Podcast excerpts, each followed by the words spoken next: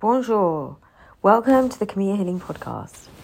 This podcast today is all about how you can let yourself receive more by understanding and healing the ways in which you block yourself from receiving. Because the fundamental reality is that everything that you feel like you need and you want and you deserve and you're looking for is available. It's actually freely accessible. The only thing that stops you from receiving it is where you've placed your own limitations around self worth and your own belief system around this ultimate reality. And it takes a lot of inner work and calibration to get to the point where you can accept this. Why? Because it is the ultimate self responsibility.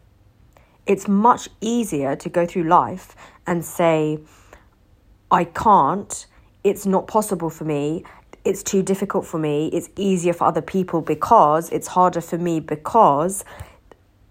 And ultimately, that is a comfort zone when you do that for long enough, you'll notice that your external reality doesn't change. You keep ingesting and processing and coming up against the same stuff, the same blocks.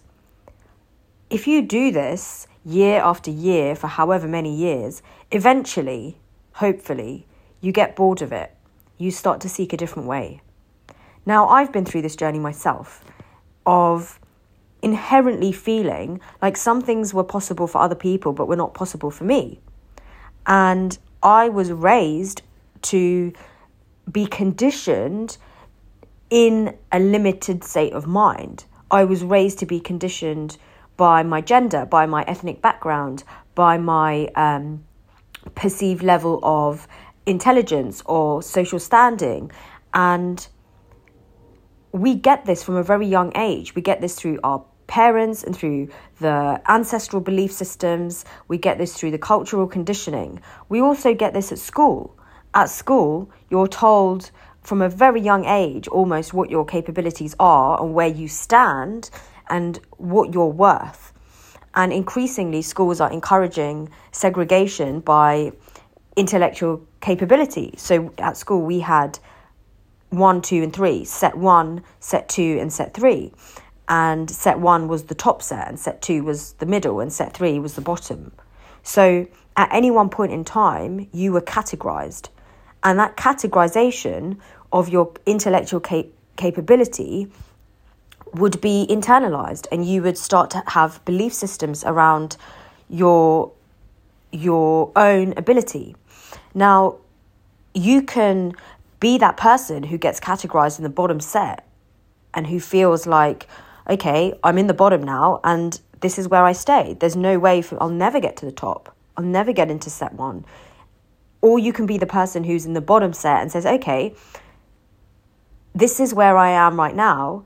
And I've got things to work on if I want to move into the second set and move into the first set.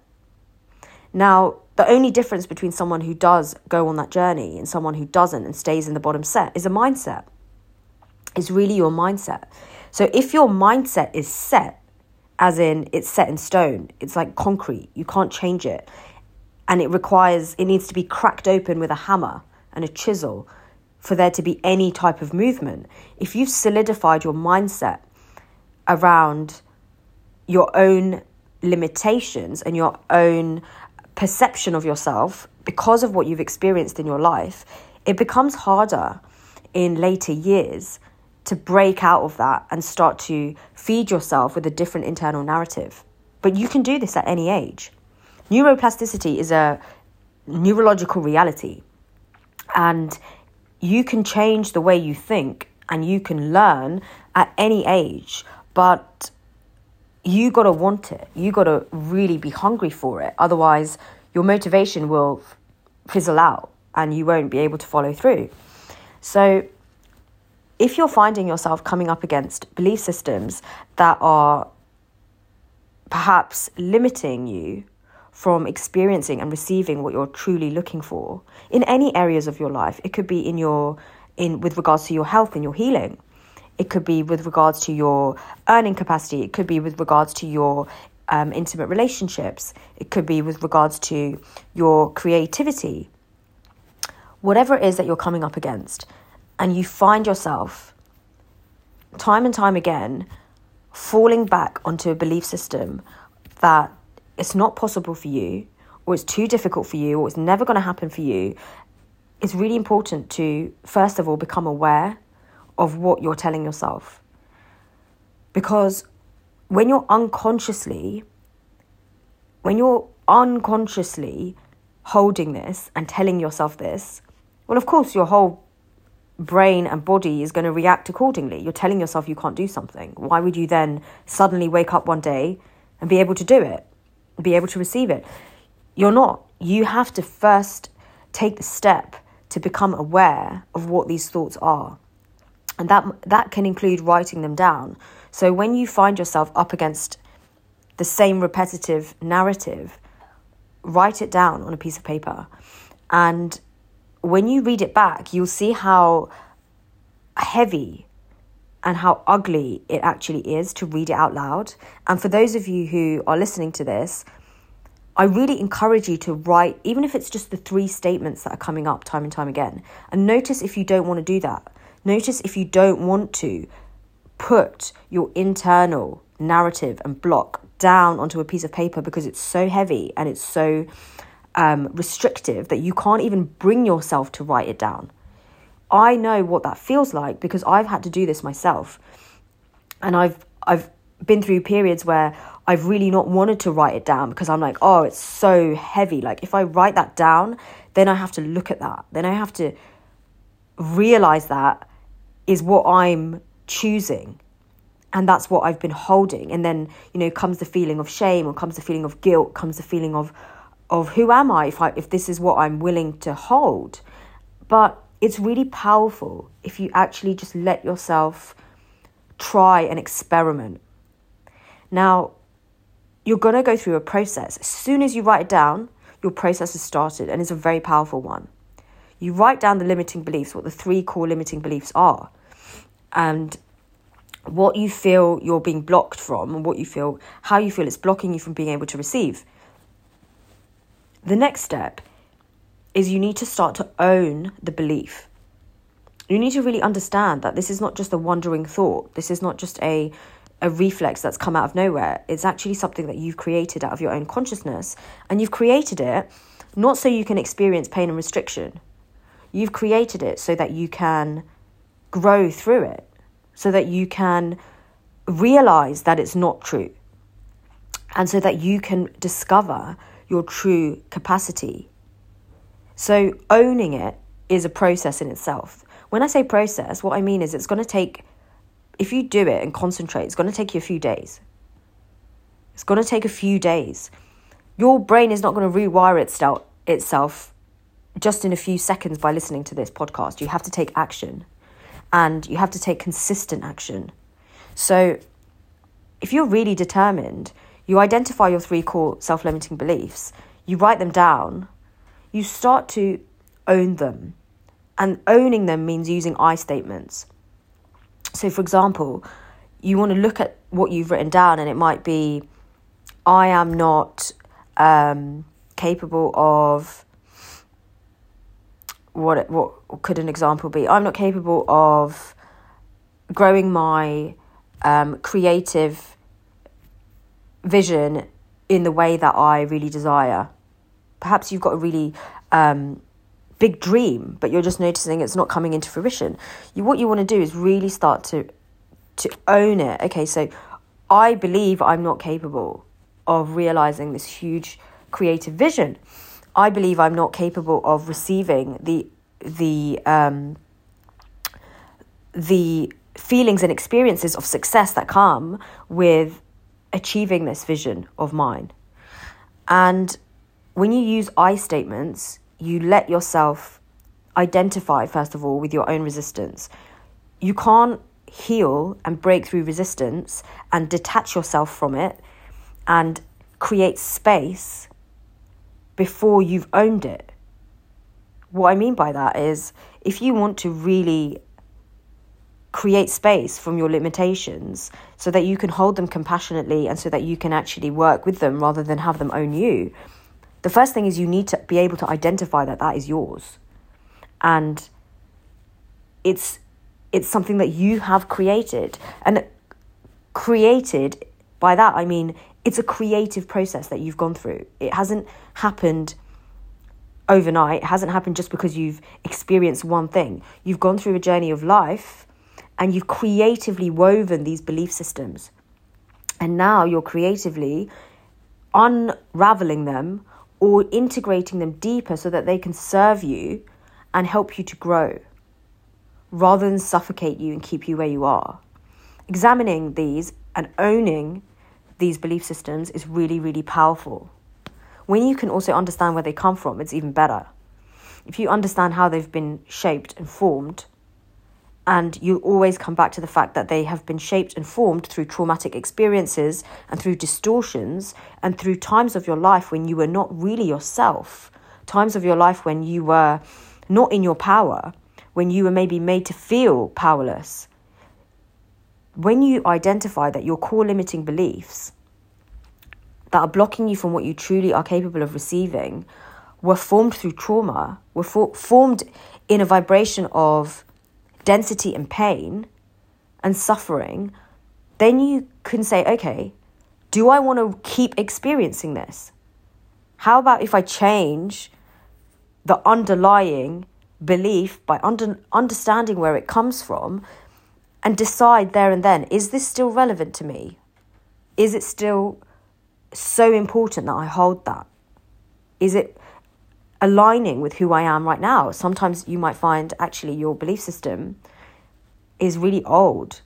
It doesn't really even suit who you are. It doesn't really even match what you're doing and actually what you're what you're doing and experiencing and who you've grown into is something so far beyond that. And you don't need to hold that belief system anymore. So sometimes you're also going to come up against the fact that these these beliefs are ancestral. You might not find the, the root cause in your biographical life. You might find that actually these are woven much deeper. This is just what everybody's thought in your line. This is how every woman has has felt and has has gone through life believing. And that's even more powerful because when you t- start to work at the root, you start to go much deeper, and there's a lot of um, there's a lot of potential when you go that deep because you're really pulling something out by the root. So, this is important, whatever stage of your healing journey you're at. In fact, this is important any stage of your growth journey that you're at because there's always more for you to receive. There's always more that's trying to make its way to you, that's available, freely available, and it's saying, claim me own me. But you can't own higher frequencies and higher levels of joy and bliss and fulfillment and freedom until you've understood how you're blocking that, until you've understood how you're resisting that. And to do that, you have to do the work to, first of all, embody it and feel the pain of what you're creating and how it's constricting you, and then allow yourself to, to really compassionately start releasing the density that that creates inside you and how that constricts you.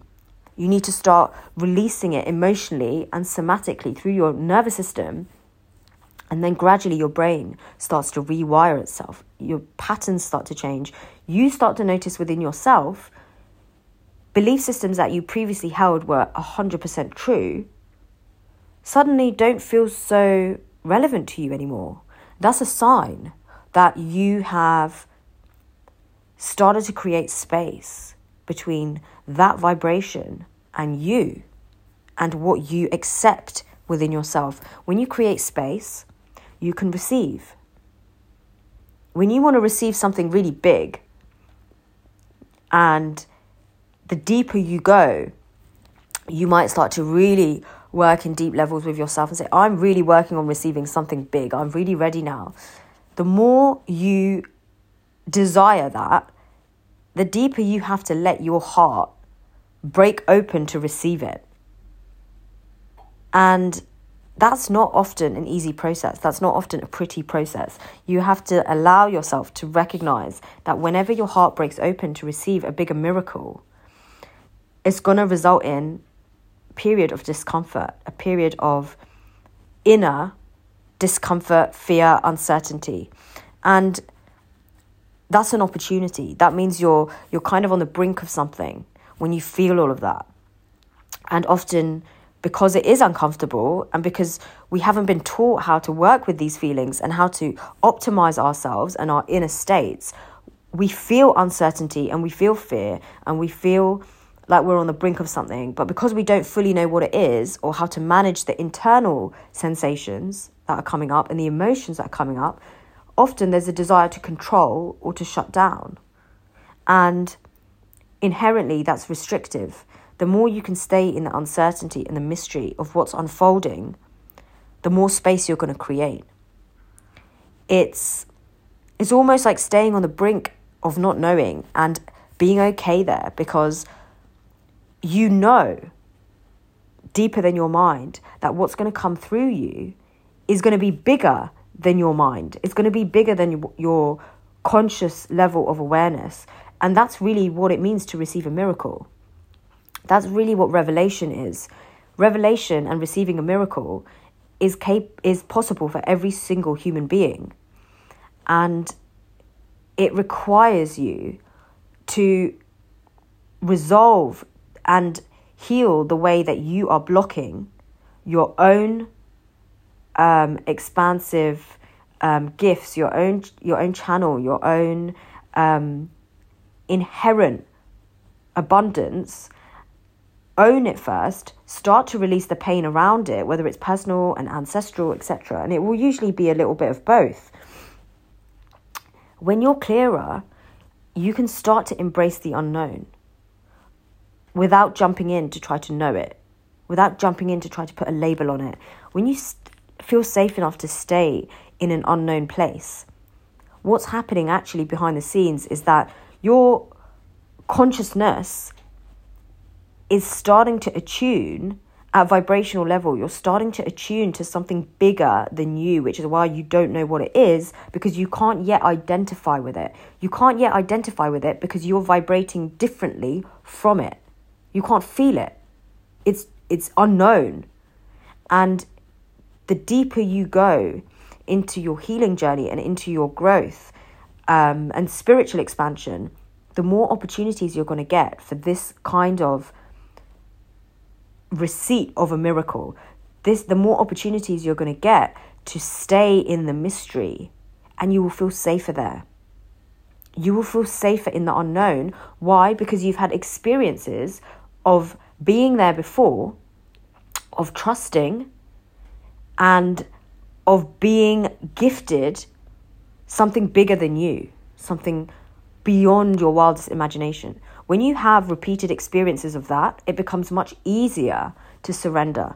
When you've never experienced that for the first time, it feels like death, quite frankly. It feels overwhelming. How can I possibly let in this huge thing? I don't really even know what it is. All I know is that it's foreign. All I know is that I can't relate to it. All I know is that it doesn't feel like me. And it it could be dangerous, it could be threatening, it could be disturbing. And all your memories, all your um, reference points are pain based, which makes it very difficult to surrender to the mystery and to the miracle that you truly are. When you start to slowly on the journey, and this, this requires a journey, this doesn't happen in a matter of weeks, this is a, a way of life.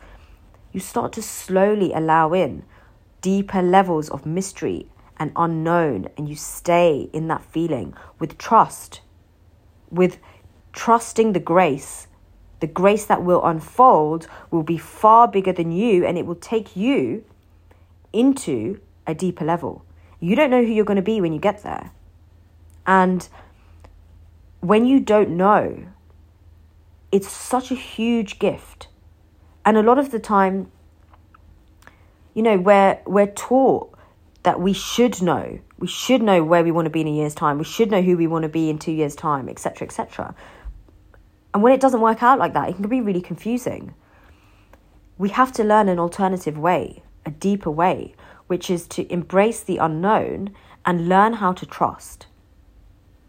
This journey is not for the faint hearted. You're not going to embrace the unknown and learn how to trust without experiencing discomfort and disturbance and fear and pain and blocks and grief. You're going to have to unravel all of that and learn to feel it and learn to integrate what it really is, which is it's opening you up to a deeper level of love, a deeper level of presence, and a deeper capacity to stay in the mystery.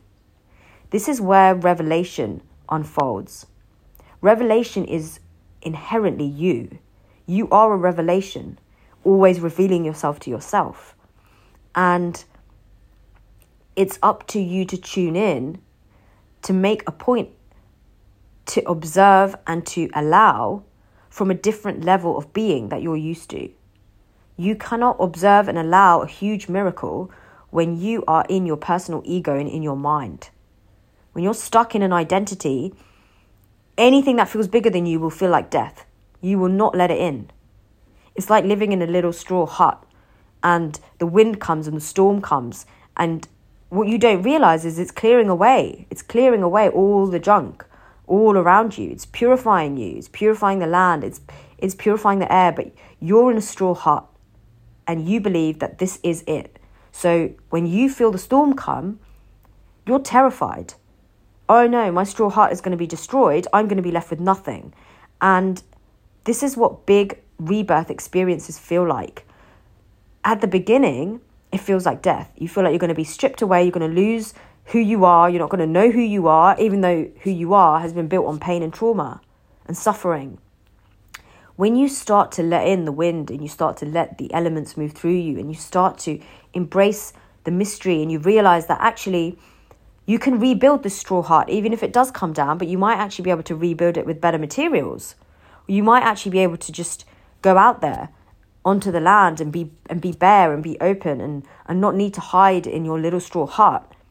When you start to have ex- different experiences, and this only comes by healing yourself and doing somatic and energy work to actually feel it happening rather than cognitively trying to imagine what I'm talking about right now you have to experience it.